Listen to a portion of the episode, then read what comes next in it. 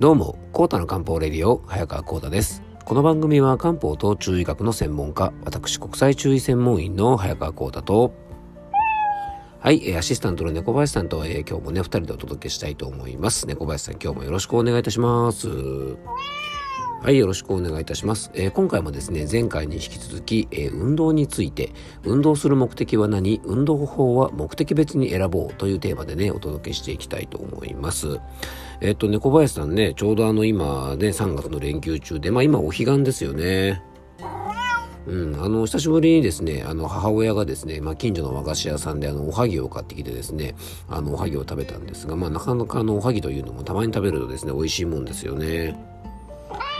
うんね、まあ、あのね、家のちょっと仏壇にお供え物をしたりとかですね、ちょうどお彼岸であの皆さんね、お墓参りとかに行かれる方も結構多いんじゃないかなと思うんですが、あの、まあ、お墓参りといえばですね、最近あの、ちょっと、まあ僕がいつも言ってるあの勉強会オンラインで開催されたんですけども、あの、その勉強会の中の一幕でですね、あの、心の健康法についてね、ちょっとこう話が出たんですね。で、まあ一般的な心の健康法、まあ要はね、ストレス解消法とか、まあメンタルを整えるための、まあいろんな養生があるんですけどもね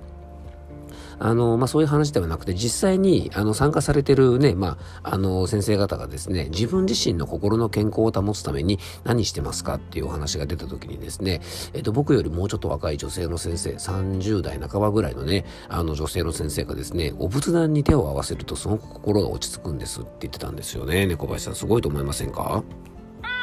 うんね、あの確かにその何て言うかな宗教的にどうこうとかですね。あのそういうものではなくてやっぱりあの何かああいうお仏壇とかねご先祖様とか例えばお墓参りに行ったりとかあのするということはですねまあこれもしかしたらあの例えばねうんとキリスト教の方だったら教会に行くとかねまあいろんなあの宗教とか宗派によってお参りの仕方ってあると思うんですけどもあのああやってね、まあ、手を合わせたりとかあのやっぱりねうん、なんだろう、あの、お仏壇に手を合わせたりする時っていうのは、やっぱり心がすごく落ち着くね、瞬間ですよね。まあ僕もですね、ちょうどあの、昨日ね、ちょっと、あの、彼岸だったんで、まあお墓参り行ったりしたんですけども、やっぱ何かね、こう、心が現れるというか、なんか気持ち的にはやっぱすごく落ち着くなっていうふうに改めて感じましたので、あの、皆さんもですね、ちょうどお彼岸ということなのでね、あの、もしよかったら、まあ時間があればね、お墓参りに行ったりとか、まあ家にね、お仏壇がない方も結構たくさんもう今いらっしゃると思います。僕も実際自分分の家にはお仏壇ないのでね、あれなんですが、でもね、心の中でちょっとこうね、あの、お墓参りしたりとか、あの、お仏壇にね、手を合わせるような気持ちを持ったりするのも、ちょっと心の健康にはつながるのかななんて思いますので、えー、もしよかったらやってみてください。えっとね、今日は運動がテーマなんですがね、いきなりお仏壇の話で全く関係なかったんですがね、まあちょっとね、えー、お彼岸ということでちょっとそんな話をさせてもらいました。えー、それではコータの漢方レディオ、今日もよろしくお願いいたします。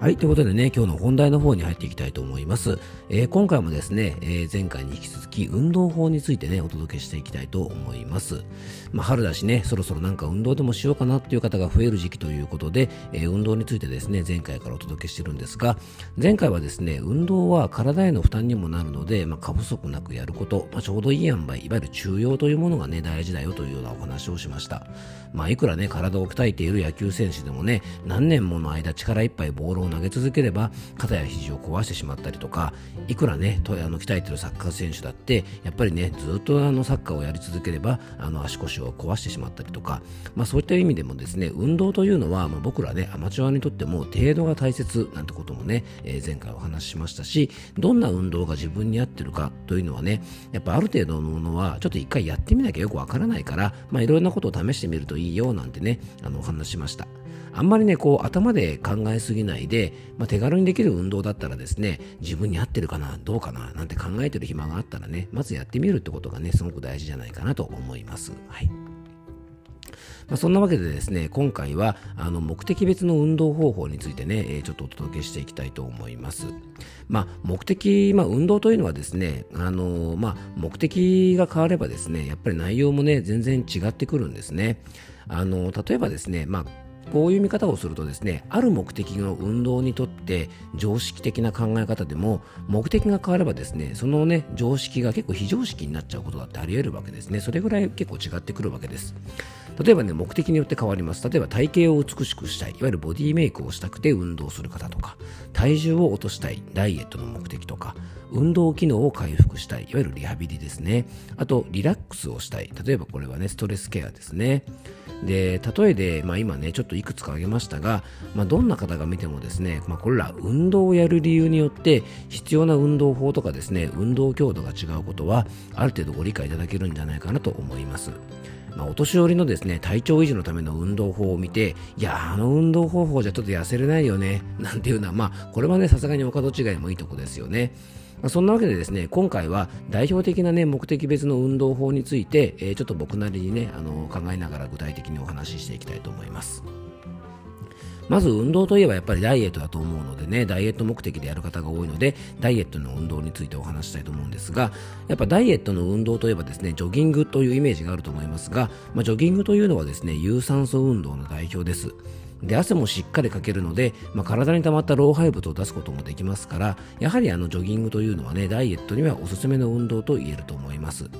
できればねジョギングみたいな有酸素運動、まあ、エアロビクスとかねああいうものでもダンスみたいなものもですが、まあ、そういったものと一緒にですね筋力トレーニングをしておくと、まあ、筋肉の働きで体の代謝がですねしっかり上がって燃焼しやすい体つきになりますので、えー、腕立て伏せとか腹筋とか背筋ねスクワットみたいな筋肉を鍛える運動もねちょっと一緒にやっておくといいんじゃないかなと思います。そして次がですね冷え性を改善したくて運動するという方も実は結構多いんですね。えー、今冷え症対策の運動法なんですが女性の方にですね実は冷え症が多い理由の一つは筋力不足と言われてます。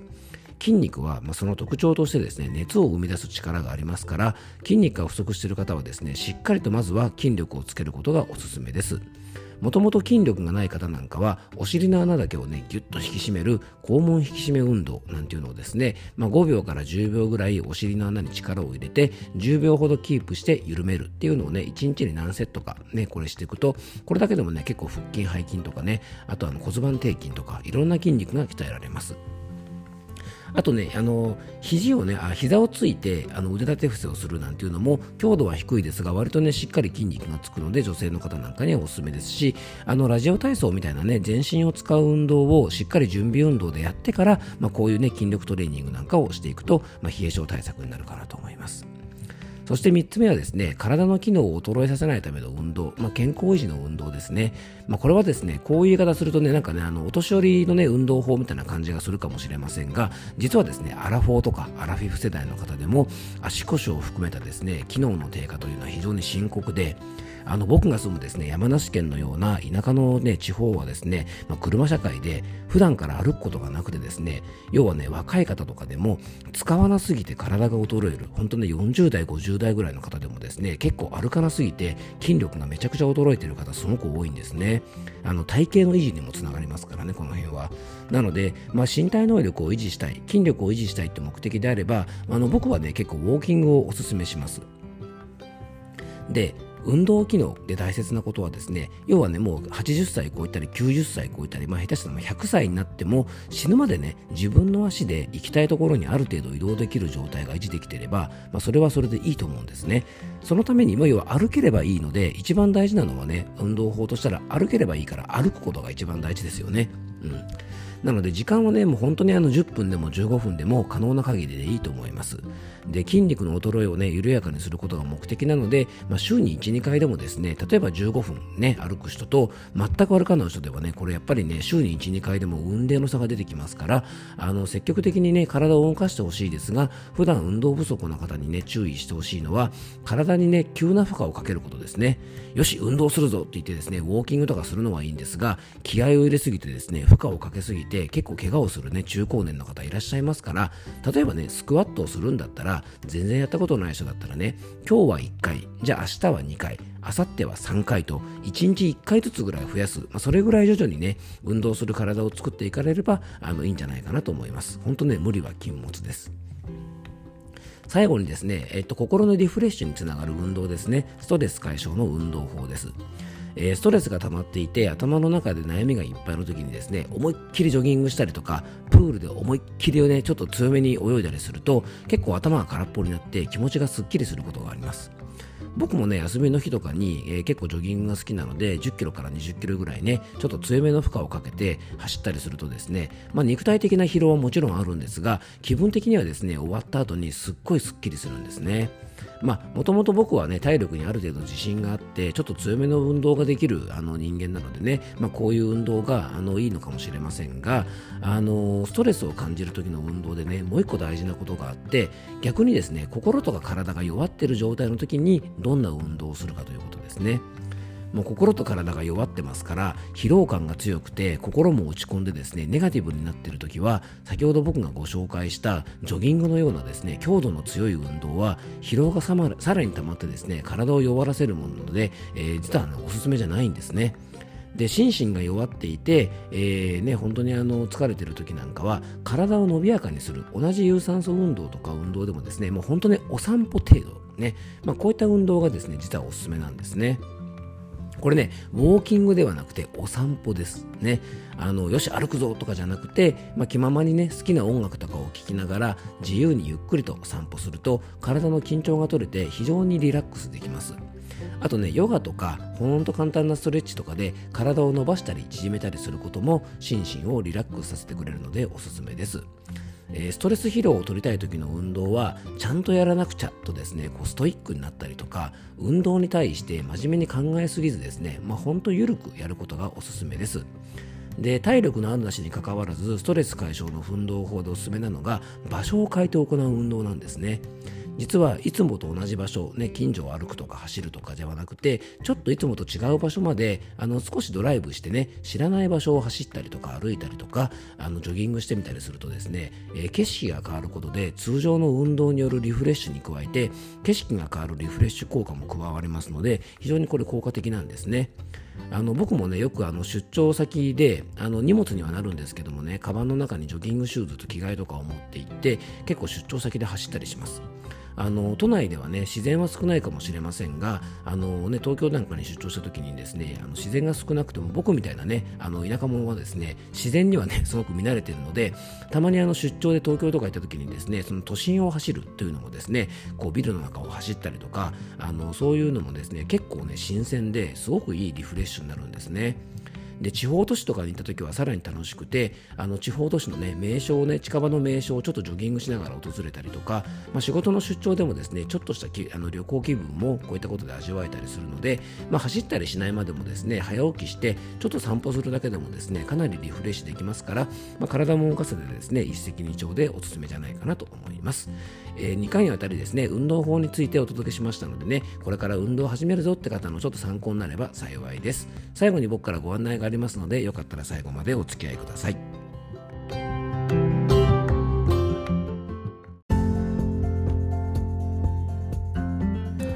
はい。ということでね、えっと、運動法についてね、2回についてお届けした最終回をお話しさせてもらいました。あの、ぜひですね、まあ、暖かくなってきたんでね、これから運動しようなんて方結構多いと思いますが、あの、目的別、まあ、何のためにね、運動を始めたのかなんてことをね、ちょっと考えながら、いろいろあの、運動法についてはね、チョイスしてもらうといいと思いますし、本題の中でもね、ちょっとお話をしましたが、うんと、なんだろうな、えっと、これだけやらなきゃいけないとかね、あんまりあの、難しく考えすぎてしまうとですね、あの、ちょっとこの運動法というのもですね、まあ、こう、なんとかな、逆にストレスになってしまうこともあったりするので、まあ、難しく考えずにですね、まあ、いろいろ試してみてね、あのー、自分に合う方法というものをですね、ちょっと選んでもらえたらなと思います。えー、最後に僕からご案内です。この番組ではあなたからのメッセージやご質問、番組テーマのリクエストなどをお待ちしております。メッセージやご質問は番組詳細に専用フォームのリンクを貼り付けておきますので、そちらからよろしくお願いいたします。